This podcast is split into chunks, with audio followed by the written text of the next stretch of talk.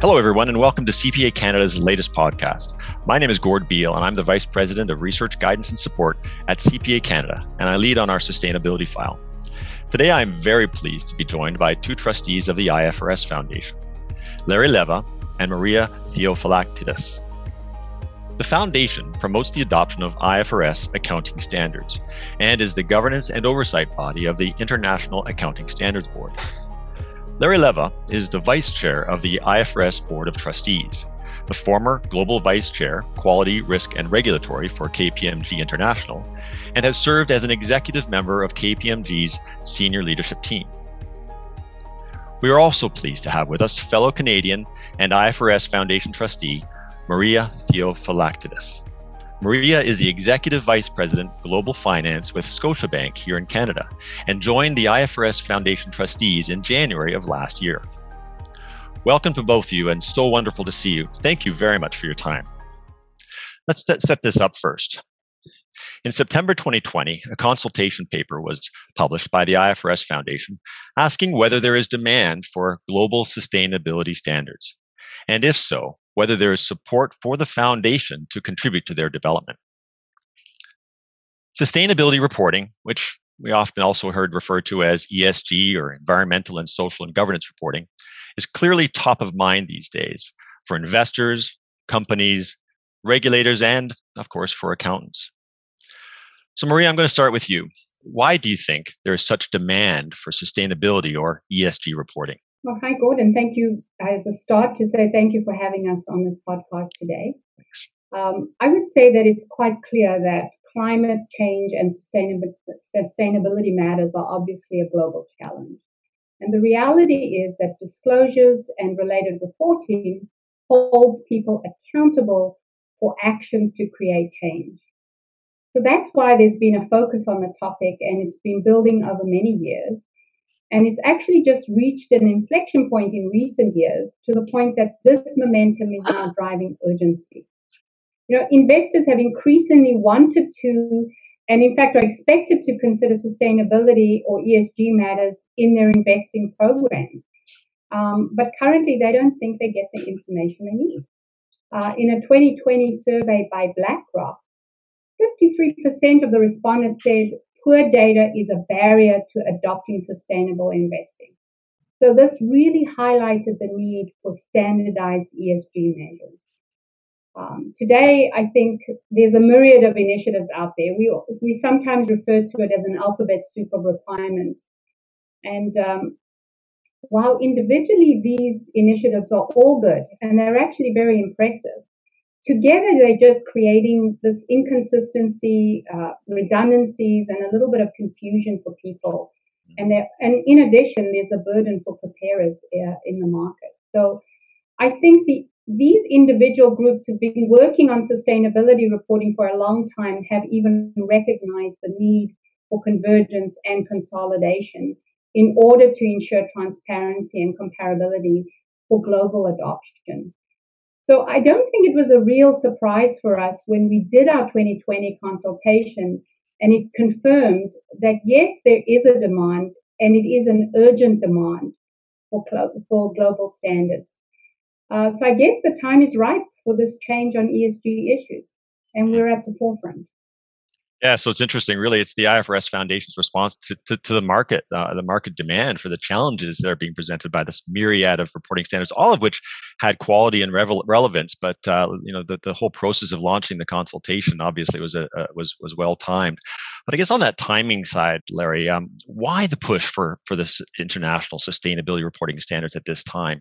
What are the benefits of of, of the globally accepted sustainability standards for organizations, investors, and the broader public? Well, thanks, Gordon. And again, uh, really happy to be here.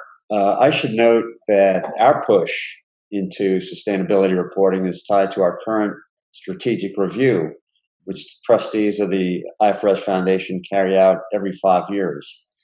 And in our conversations with key stakeholders, sustainability reporting was a very hot topic. And they strongly encouraged the trustees to get involved in the area. In September 2020, as, as you mentioned, we published the consultation and the three questions again, real quick. Uh, is there a demand for global sustainability standards? Should the foundation play a role in developing the standards? And if so, what, what should that role be?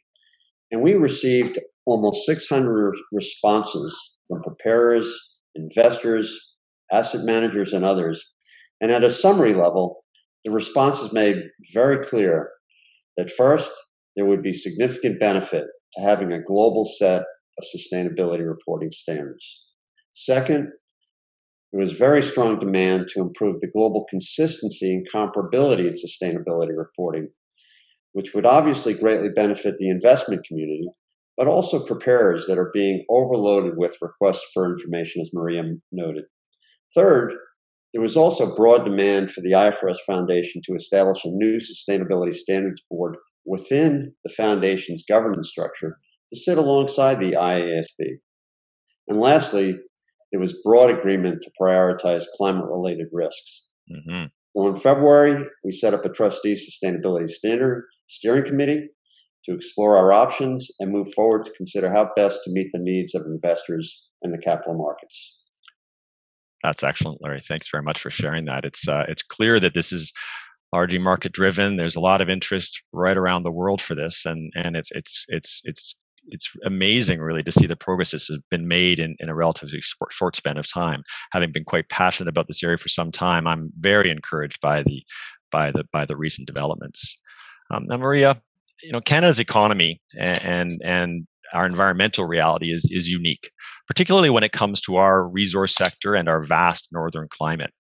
The Canadian voice was strong and supportive of the IFRS Foundation in the initial consultation last fall that Larry was just referring to. Why do you think this issue is so important to Canadian stakeholders? Well, I think, uh, as you said, Canada has been a very active and supportive player in the consultation process. We did actually have significant input into the consultation process from like, multiple sectors in Canada, and uh, we really appreciate that engagement. I think it's the same reasons for Canadian companies and investors. They want to ensure there's comparability and consistency and remove redundancies and confusion in ESG disclosures so that truly you could see what people are doing across the globe.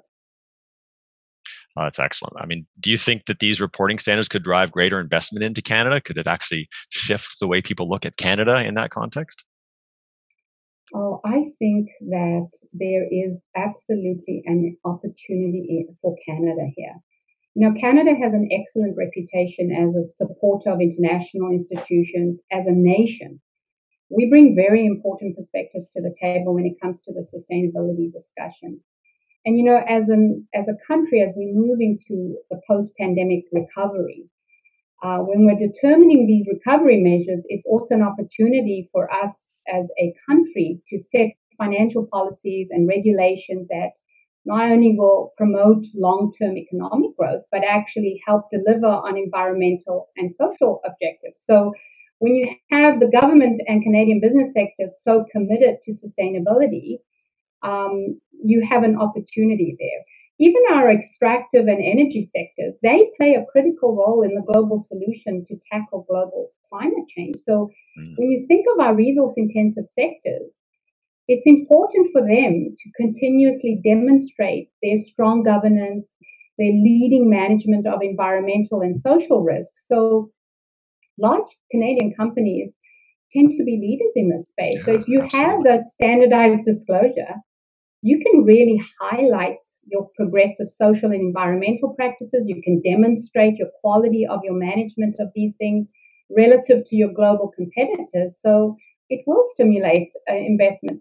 I think the, the answer really is if we have consistent and transparent disclosures, we can disclose our sustainability actions and then we can increase the impact of Canadian economic competitiveness which will give us the potential to drive investment into Canada.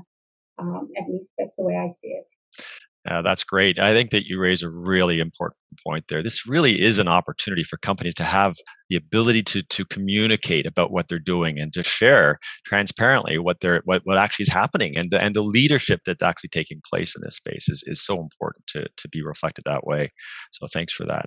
Um, you know, I, I referred Larry about uh, the, the speed that we're getting at right now, and and um, you know sometimes the standard setting process can be criticized for for taking a bit longer than than than the market would like uh, but i know also of course that's that's offset by the due diligence process that's necessary um, in standard setting. Um, but how long do you you know do you, do you feel how long before a new sustainability standards board is actually up and running? I mean we're going through the consultation process right now and um, i'm curious uh, if you can share with us how how long that might be and if you can share some insights on on what are the next steps for the ifrs foundation in this process Sure. And, you know, I think we've been actually moving pretty quickly. In March, uh, we set out our strategic direction for the new board. It will focus on investors' needs. This is consistent with the DNA of the foundation and the mission of the IASB, with the first priority uh, being uh, a climate standard. But our remit will be broader with a focus on sustainability related financial reporting that is material to investors. And our work is going to build on uh, the existing frameworks.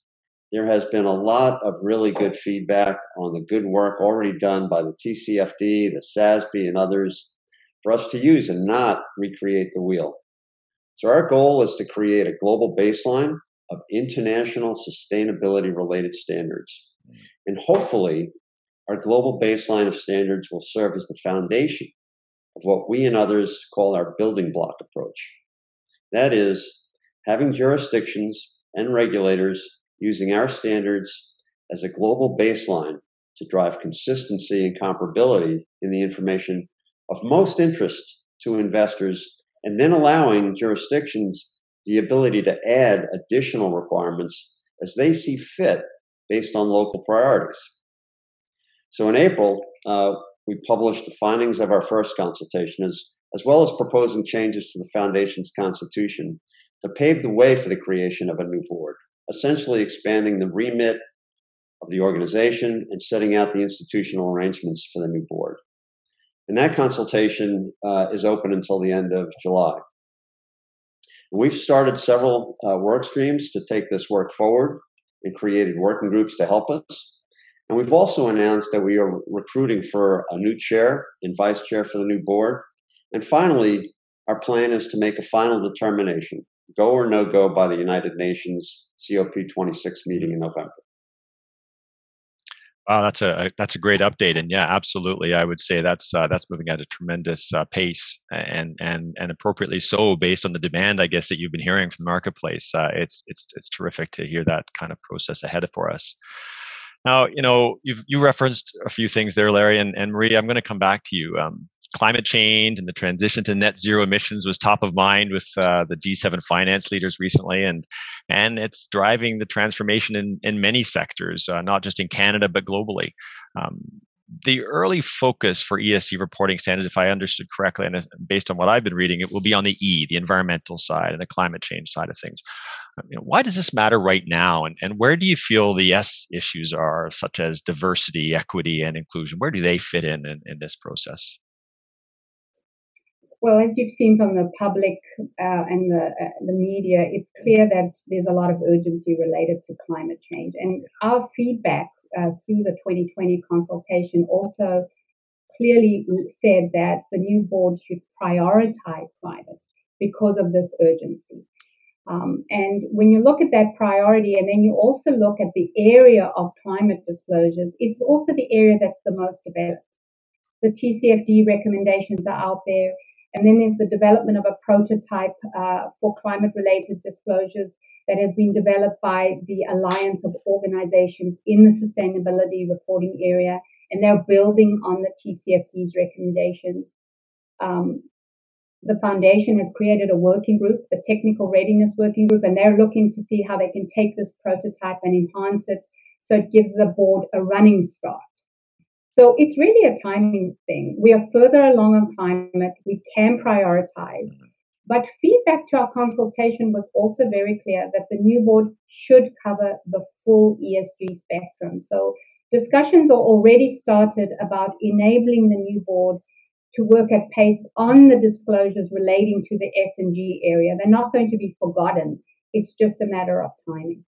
Yeah, that's great. I'm certainly very happy to hear that, and I know many of our members would be happy to hear that too. I think that's terrific. Um, So, you know, we'll have many people listening to us uh, to this and and with various backgrounds. But you know, I can say there's probably a fair amount of accountants out there. Um, I'm going to put you both, uh, if you don't mind, a little bit on the spot here. Uh, and um, in in two or three words, can you describe the roles that professional accountants can play in enhancing the value of sustainability reporting? And maybe uh, Larry, I'll come to you, and then uh, and then and bring it back to Maria, if that's okay two or three words is pretty tough, but uh, you, know, you know, if you I, use I, a word or two more, that's okay. yeah, I think I think look, there's there's so much to do, right? Um, and uh, we haven't really talked about assurance, but that's a, a big part of it.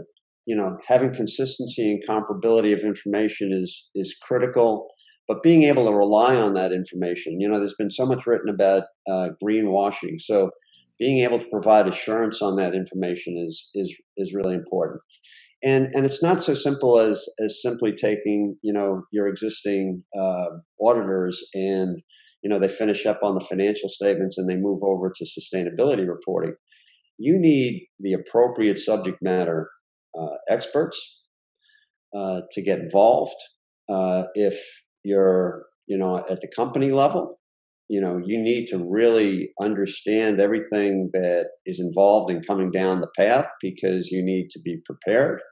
So um, you know and and i just think you know the the general public needs to uh, really uh, uh, support in a in a significant way uh, i would hope the global baseline approach that that we are uh, pushing so that you know there is consistency and comparability.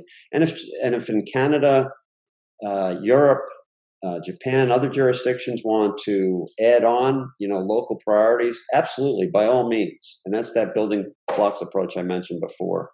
Um, but let's have some some some basic consistent and comparable information to move forward on. More than two three words. Sorry about that that's okay. Thanks, Larry. So, Maria, please, uh, if, uh, if you have any final thoughts on that, that would be great. Well, you know, I, I am a CPA, so I'm a little biased, but I think professional accountants can impact across the spectrum here. I think they can be champions, advisors, preparers, gatekeepers, innovators, investors, um, in addition to assurance providers. So we can have an impact in this field. It's a new field, it's a growing field. So um, there's a big opportunity for us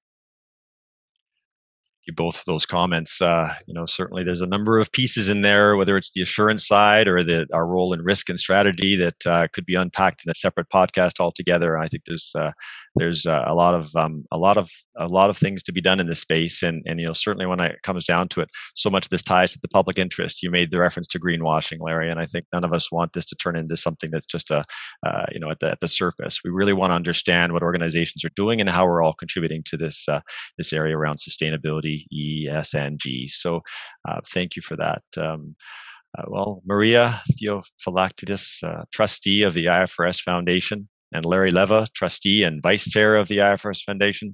I'd like to thank you both very much for your conversation with CPA Canada today. It's been insightful and helpful for, for many of the audience to, to hear what's happening right now.